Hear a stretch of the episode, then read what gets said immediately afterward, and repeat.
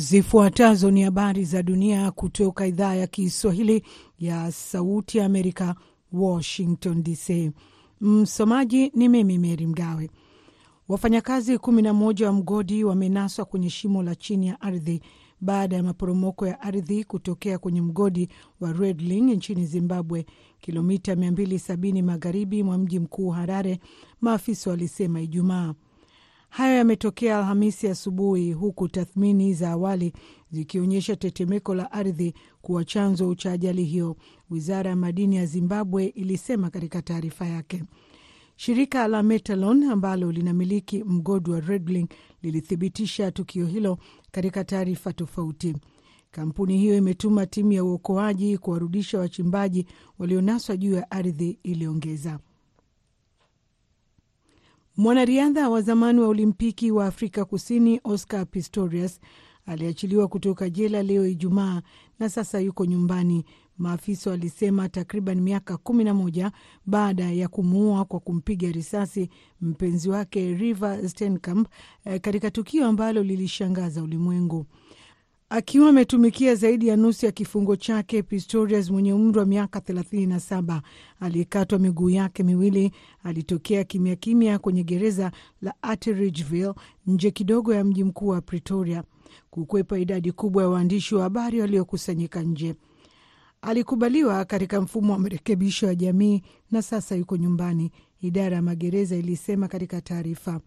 Pistorius ametakiwa kukaa katika wilaya ya Pretoria ya Waterloof uh, pekee anakoishi mjomba wake, ingawa taarifa sahihi kuhusu mahala aliko hazijathibitishwa.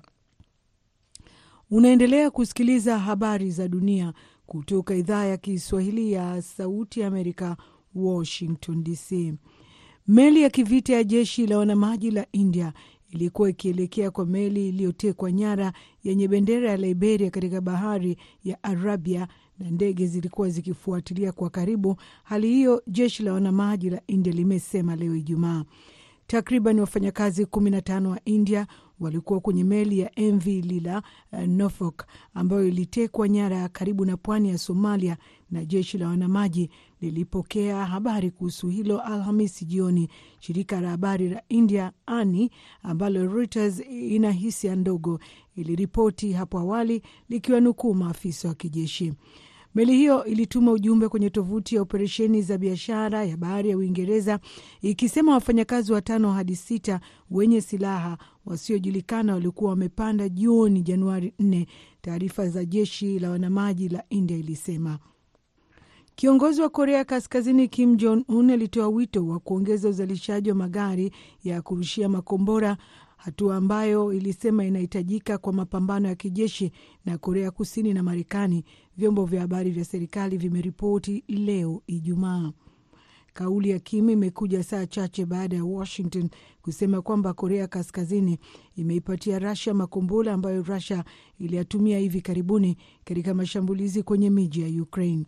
Shirika rasmi la habari la Korea Kaskazini lilionyesha picha za Kim na binti yake Ju Ae wakitembelea kiwanda cha magari maalum ya kurushia makombora ambapo alitoa wito wa kuhimiza uzalishaji zaidi wa silaha. Marekani na Korea Kusini zimeishutumu Korea Kaskazini kwa kuipatia Rasha vifaa vya kijeshi badala ya msaada wa kiufundi wa Rasha katika kuendeleza uwezo wa kijeshi wa Korea Kaskazini, lakini Korea Kaskazini imekanusha madai hayo. Mwisho wa habari za dunia kutoka idhaa ya Kiswahili ya Sauti ya Amerika, Washington DC. Sekunde chache kutoka sasa, mwenzangu BMJ Muridhi atakuletea kipindi cha Meza ya Waandishi wa Habari. Ulikuwa nami Meri Mgawe.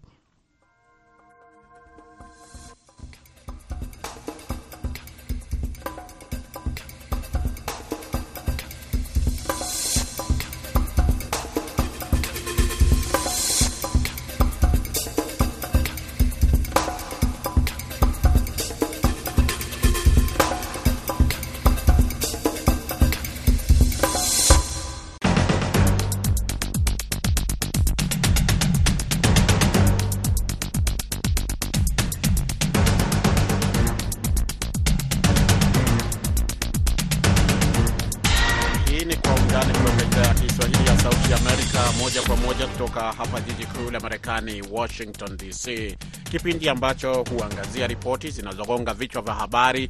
Tunapekua pekua, tunachimbua, tunakupa maelezo ya kina zaidi kuliko ilivyo kawaida.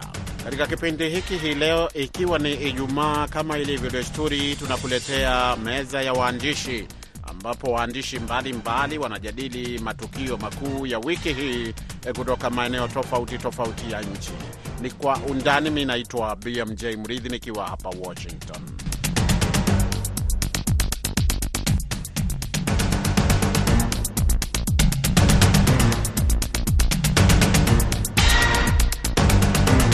Nam, katika kwa undani hivi leo tutaangazia maswala muhimu kama nilivyotaja, ikiwa ni pamoja na Uganda kuipeleka mahakamani Kenya mahakama ya Jumuiya ya Afrika Mashariki ya haki eh, kwa sababu inasema kwamba Kenya imekataa kuruhusu nchi hiyo kutumia shirika lake la Uganda National Oil Company UNOC kama mwagizaji wa mafuta kutoka kwa kampuni ya Kenya Pipeline Company au kutumia miundombinu yake ili kufikisha mafuta katika nchi hiyo. Pia tutazungumza kuhusu hali ilivyokuwa nchini Tanzania, ambapo baadhi ya viongozi hususan wale wa upinzani wamepinga vikali miswada ambayo iliwasilishwa bungeni kuhusu mageuzi katika mfumo wa kisiasa katika nchi hiyo. Ni kati tu ya yale tutakayokuwa nayo. Wageni wetu hivi leo John Kibego wa Kazi Njema Redio kutoka Hoima huko Uganda, na vilevile vile Clinton Omwange kutoka Kenya katika mji wa Kericho. Baadaye kidogo pia tutamulika siasa za hapa Marekani, ambapo kauli mbalimbali mbali zimetolewa na wale ambao ni wagombea e, wa nafasi ya chama cha Republican katika kugombea makuwania urais wa nchi hii uh, baada ya mikutano miwili E, iliyofanyika hapo jana ikiratibiwa na shirika la habari la CNN katika e, mji wa Des Moines e, katika jimbo la Iowa. Naam, nikianza na wewe John Kibego hapo Uganda, stori kubwa nafikiri ni e, nchi hiyo ama serikali ya Rais Yoweri Museveni kushtaki Kenya katika mahakama ya Jumuiya ya Afrika Mashariki ya haki kwamba imekataa kuiruhusu nchi hiyo kupitia shirika lake la National Oil Company UNOC kutumia bomba la mafuta la Kenya Pipeline Company eh, ili kufikisha bidhaa hiyo katika nchi yake, na kuna maelezo chungu nzima kuhusu hilo eh, lakini ili, eh, hayo yameripotiwa vipi hapo John Kibego? Uh, na bila shaka habari hiyo ilipokewa kabisa na wananchi wote, na ni jambo ambalo halikutarajiwa, kwani wananchi walikuwa wanatarajia kuwa serikali ya Kenya itakubali tu msimamo wa serikali ya Uganda, na hofu ilikuwa miongoni mwa wananchi wa Uganda. Ubishi ilikuwa kati ya uamuzi huo dhidi ya uamuzi huo wa serikali kwa kusema kwamba inataka kampuni ya serikali ya Uganda National Oil Company UNOC pekee ndio ilikuwa inafanya kazi ya uingizaji wa mafuta kutoka ng'ambo moja kwa moja kutoka nchi zile za ng'ambo za Uarabu, na wala sio kuwa na watu wayo katikati au wafanyabiashara katikati, yani middlemen kutoka Kenya. Sasa mchezo ukabadilika, ikawa kwa masikitiko kusikia kwamba sasa serikali ya Kenya imekataa na rais amechukua hatua ya kuipeleka ushtaki katika mahakama ya Jumuiya ya Afrika Mashariki. Na John, una umepata kusikia chochote kutoka eh, kwa serikali ya Kenya labda katika kujibu hili au hata jumuiya yenyewe ya Afrika eh, Mashariki kuhusu mvutano uliopo a, a, au ni eh, niulize swali hili kwa njia nyingine. Umezungumza kuhusu hapo Uganda, lakini katika eneo hilo kuna lolote ambalo limesemwa? Uh, si kubwa zaidi ambalo kimesemwa ni tu kujiuliza kwamba kwa nini sasa serikali hizi mbili zishindwe kukubaliana kuhusiana na suala hilo ambalo wananchi wanaona nilikuwa dhahiri wakubaliane na kukubali kampuni hii ya mafuta you kwa kuingiza mafuta. Hakuna habari zaidi ambazo zimetokea kutokana na hilo, kwani kawaida masuala ambayo yameingia mahakamani watu wengi hawataki kuyazungumzia sana. Sasa kabisa, lakini eh, kabla ya hapo eh, Kenya na Uganda zimekuwa na, na vuta ni kuvute ya kibiashara na pia wewe pamoja na shirika lako la kazi njema radio uh, John Kibego Eh, hapo awali kulikuwa na na mivutano ya kibiashara baina ya nchi hizo mbili. Eh, je, hili linaonekana kama ni mwendelezo wa mivutano ambayo imekuwepo hasa ya kibiashara kati ya mataifa hayo mawili? Naam, bila shaka tumeripoti nyuma kule habari kuhusu mvutano, kupiga marufuku uingizaji wa mahindi na mambo mengine madogo madogo ambayo hayakutarajiwa katika nchi hizi jirani na pia zilizo wanachama katika Jumuiya ya Afrika Mashariki. Kwa hiyo kunakotokea hatua hii kusema kwamba Kenya imekataa na Uganda haraka haraka imechukua hatua ya kushitaki, inaonyesha mwendelezo wa, wa mvutano na kutokuwepo uwiano bora wa kibiashara kama vile wengi walivyotarajia chini ya mkataba wa biashara uhuru, yani free trade. Mwisho, hili linatokea wakati ambapo kama unavyojua ta, Uganda tayari ilikuwa imetangaza kwamba eh, kuna mambo ambayo ilikuwa biashara ilikuwa ifanye na Kenya, lakini sasa itafanya na Tanzania eh, hasa ah, bomba la mafuta eh, kutoka hapo Uganda eh, hadi kule eh, Tanzania. Uh, sijui kama hili lina uwiano wowote na yale ambayo yamefanyika wiki hii Uganda kuipeleka mahakamani Kenya.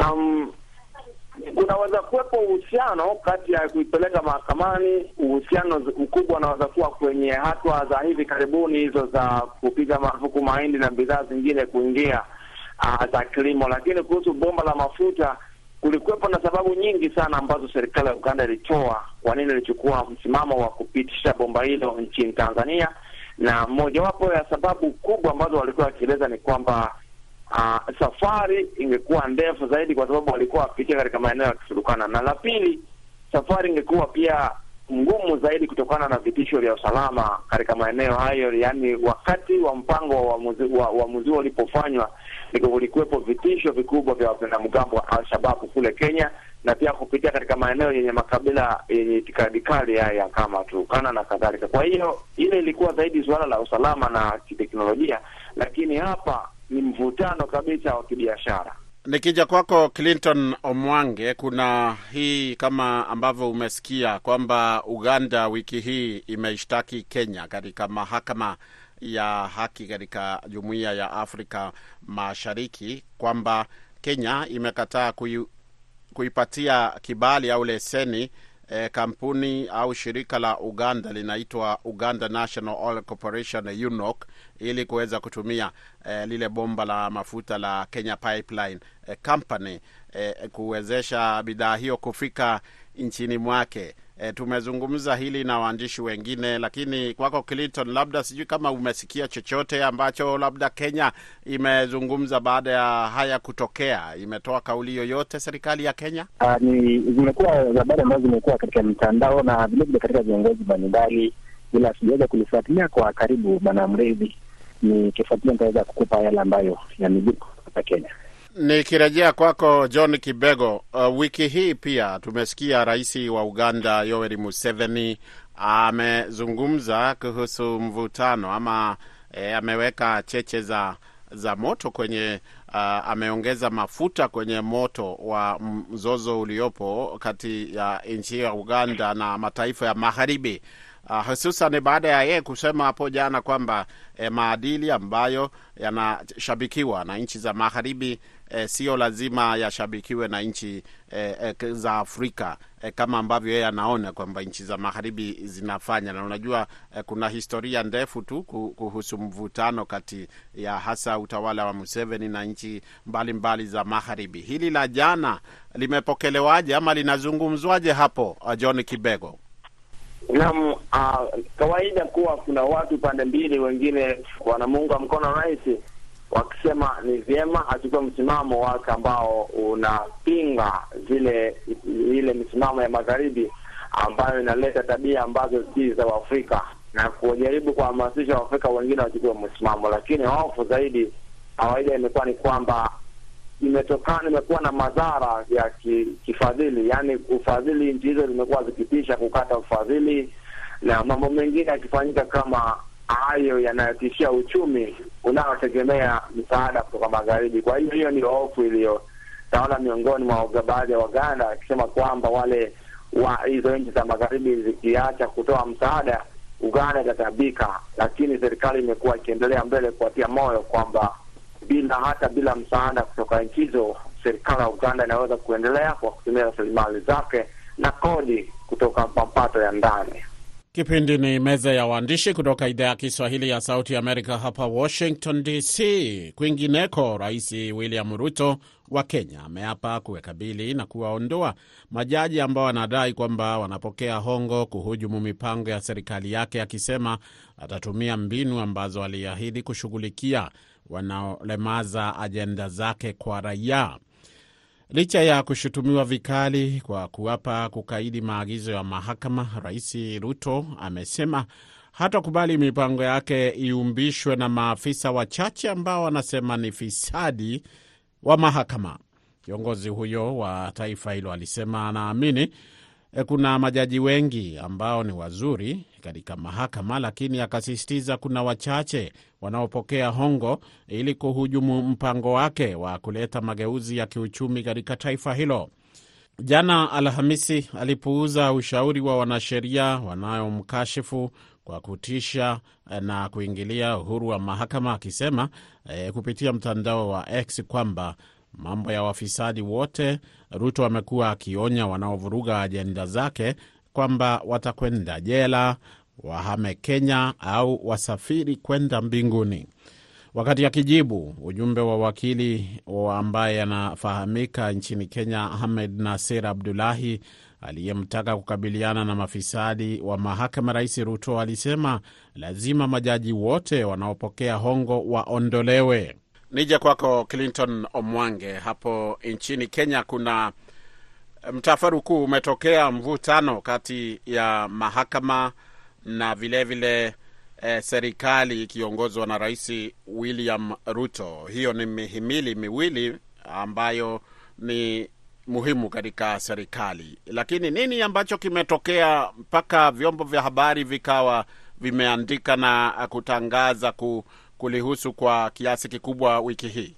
Bwana BMJ, ni kwamba siku wakati Rais William Ruto alikuwa anatoa hotuba ya mwaka mpya, anasema atakuwa akikabiliana na watu ambao wanajihusisha na ufisadi, akitaja aa, katika idara ya mahakama kwamba majaji na mawakili na watu wengine wanahusika na mahakama wamekuwa wakijihusisha katika ufisadi, wakichukua hongo kutoka kwa wateja na maswala mengine anahusiana na ufisadi. Kwa hivyo rais William Ruto alisema kwamba atachukua hatua na hata ilegeza kamba, ila ni jambo ambalo linaweza kuwapata eh, mawakili na majaji na wafanyakazi wote wa mahakama eh, kwa mshangao, wakisema kwamba hawataruhusu hilo, na hivyo wakaweza kusema wataweza kuandaa maandamano ya amani kuweza kupinga uh, matamshi hayo ya rais William Ruto. Bwana BMJ Mridhi. E, lakini chanzo cha hili hasa nasikia ulikuwa ni mkutano ambapo alikuwa akizungumza kuhusu barabara moja eh, huko oh, karibu katika eh, moja ya ya wilaya au tuseme kaunti za eneo la Mlima Kenya, kwa sababu alishazungumza awali, lakini hili lilionekana kama eh, ni suala ambalo sasa amefi, ameliweka katika a, a, kiwango kingine kwamba a, amelipa uzito na akazungumza kwa ukali zaidi. Je, inaelezwa ni kwa sababu gani? Naam, kuhusiana na hizo ishu za haya masala ya kujenga kwa nyumba, Rais William Ruto alikuwa na huo mkakati wa kuweza kuzijenga nyumba za bei nafuu alizokuwa akitaja kwamba zitakuwa za bei nafuu kwa Wakenya, ila kuna viongo, kuna mawakili kadhaa ambao wanapinga mswada huo wakisema kwamba haufuati katiba. Wakili ambaye ni Okiya Mtata akisema ambaye alipeleka kesi kotini na mradi huo ukatajwa kwamba haujafuata katiba. Kwa hivyo Rais William Ruto amekuwa akisema kwamba mawakili na mahakama haswa zimekuwa zikipinga ile miradi yake ambayo anaianzisha kwa sababu haifuati katiba. Bwana Mredi. Na sasa kulingana na vyombo vya habari vinavyoripoti hapo, inaonekana mvutano kama huu utaelekea wapi wakati Uh, ikielezwa kwamba yeye Rais Ruto alikuwa amesema huu ndio mwaka ambapo Wakenya wataona matunda ya sera ambazo ameziweka. Unaona ukielekea wapi mzozo huu? Mzozo huu bila shaka utaweza kusababisha um, kutofautiana kati ya idara ya mahakama na ile ya kutoka ambayo Rais William Ruto anaiongoza kama rais katika idara ya executive ambayo rais anaiongoza. Kwa hivyo tutatarajia mtaguzano zaidi kutoka kati ya hizo pande mbili za hizo idara ambazo umezitaja. Ruto alisema yote hayo licha ya wanasheria kupitia chama chao cha LSK pamoja pia na majaji na mahakimu kupitia chama chao cha KMJA na tume ya huduma ya mahakama JSC kupitia jaji mkuu Martha Koome kumtaka awasilishe ushahidi alionao kuhusu majaji fisadi ili wachukuliwe hatua za kisheria. Kipindi ni meza ya waandishi kutoka idhaa ya Kiswahili ya Sauti Amerika katika matangazo ya Kwa Undani kutoka hapa Washington. Na sasa tuelekee huko Tanzania, ambako baadaye kidogo tunatumai kwamba tutampata mwandishi wa habari wa redio Chanzo, anajulikana kama Khalifa Saidi. E, tunajaribu kumtafuta kwenye laini za simu, lakini ni kwamba wiki hii baadhi ya viongozi wa vyama vya upinzani katika taifa hilo la Afrika Mashariki wamepinga miswada ambayo ilisomwa bungeni mwishoni mwa mwaka jana ikiwemo ule wa sheria ya uchaguzi, ule wa tume ya uchaguzi, pamoja na mswada kuhusu marekebisho ya sheria ya vyama vya siasa katika suala ambalo ni kutokana na miswada hiyo kushindwa, kulingana na uh, hao wanasiasa kutoa majibu rasmi, majibu kamili, majibu yenye tija kwa changamoto zao, na hivyo basi kuwa wangepaka, wangetaka baadhi iandikwe e, upya ili iweze kukidhi au kuzingatia maoni ya wadau wengi e, wakiwa hasani raia wa Tanzania.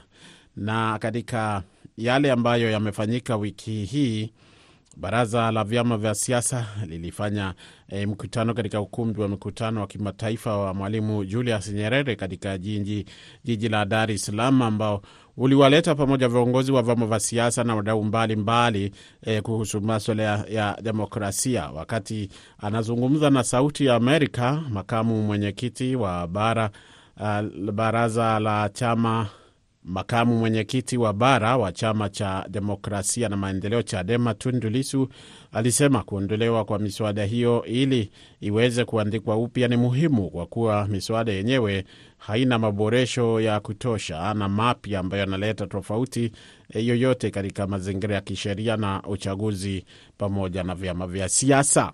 Vyama vya siasa vimekuwa vikilalamika hasa upande wa upinzani kwa kipindi kirefu, ambapo kumekuwa ambapo kumekuwa na haja wakisema ya kuwa na tume huru ya uchaguzi, tume ambayo watumishi wake wanapaswa kuwa wa kudumu na sio watumishi wanaotokana na serikali na chama tawala, suala ambalo limeshindwa kufanyiwa kazi katika mswada wa sheria ya uchaguzi ambao ulisomwa katika bunge.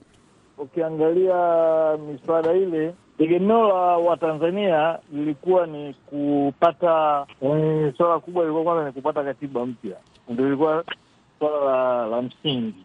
Lakini hata kama ni marekebisho, basi marekebisho yalenge katika zima nzima ya kupata kupata kupata tume ya tume huru ya uchaguzi ambayo ingeweza kutibu majeraha lakini tukiangalia bado hiyo sheria ilivyo, hiyo miswada inaonyesha kabisa kwamba serikali bado haiko tayari katika kuleta marekebisho.